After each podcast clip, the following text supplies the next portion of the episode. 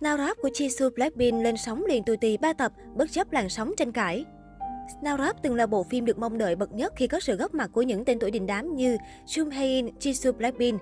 Thế nhưng những tranh cãi liên quan đến việc xuyên tạc lịch sử khiến phim nhận về vô số chỉ trích của netizen xứ Hàn, dẫn đến việc JTBC phải tạm dừng sản xuất một thời gian.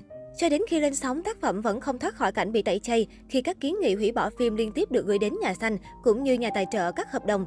Bất chấp phản ứng dữ dội từ công chúng, JTBC vẫn kiên quyết bảo vệ bộ phim đến cùng. Theo tuyên bố của JTBC, Snowdrop sẽ lên sóng 3 tập thay vì 2 tập như lịch đã định. Các tập 3, 4, 5 của bộ phim sẽ được phát sóng trong tuần này, từ ngày 24 thứ 6 đến ngày Chủ nhật 26. Tập 3 phát sóng vào ngày 24, tập 4 ngày 25 và tập 5 ngày 26 theo khung giờ đã định.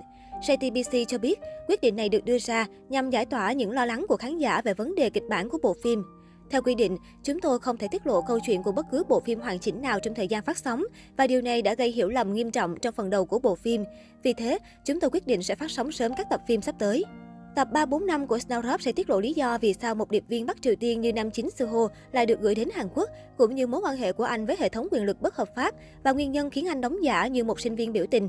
Cũng trong tập phim, Cơ quan Kế hoạch An ninh Quốc gia được tiết lộ là tổ chức chuyên đưa gián điệp từ miền Bắc vào miền Nam và cuộc đấu tranh thực sự để giành quyền lực, tiền bạc giữa các nhà lãnh đạo hai miền sẽ bắt đầu diễn ra trong những tập phim này.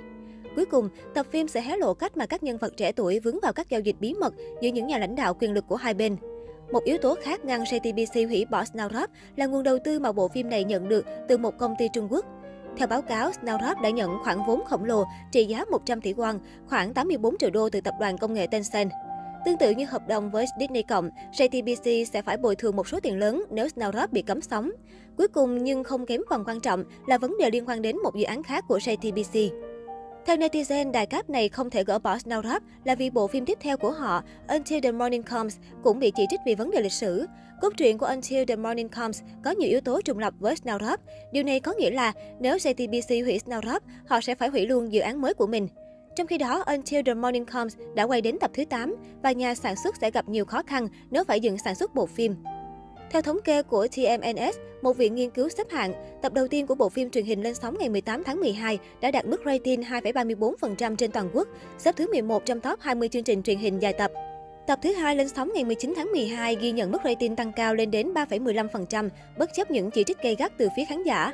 Kết quả này giúp Snowdrop leo lên vị trí thứ tư trên bảng xếp hạng top 20 chương trình dài tập. Trên nền tảng Disney Snowdrop cũng đạt được kết quả khả quan. Theo dữ liệu từ trang web xếp hạng nội dung trực tuyến Flickbyte, tính đến ngày 20 tháng 12, Snowdrop đã vươn lên vị trí thứ 12 chỉ sau một ngày phát hành. Bộ phim ngay lập tức chiếm được thứ hạng cao sau khi ra mắt tại năm quốc gia châu Á, Hàn Quốc hạng 3, Đài Loan, Hồng Kông, Philippines hạng 2 và Nhật Bản hạng 5. Bên cạnh sự khen ngợi từ công chúng, tầm ảnh hưởng của Snowdrop còn thể hiện ở việc các từ khóa liên quan đến bộ phim đều leo top thịnh hành toàn cầu trên Twitter trong thời gian phát sóng. Cụm từ rất vui khi được gặp Jomro, thậm chí còn đứng ở vị trí thứ hai trên bảng xếp hạng toàn cầu của Twitter.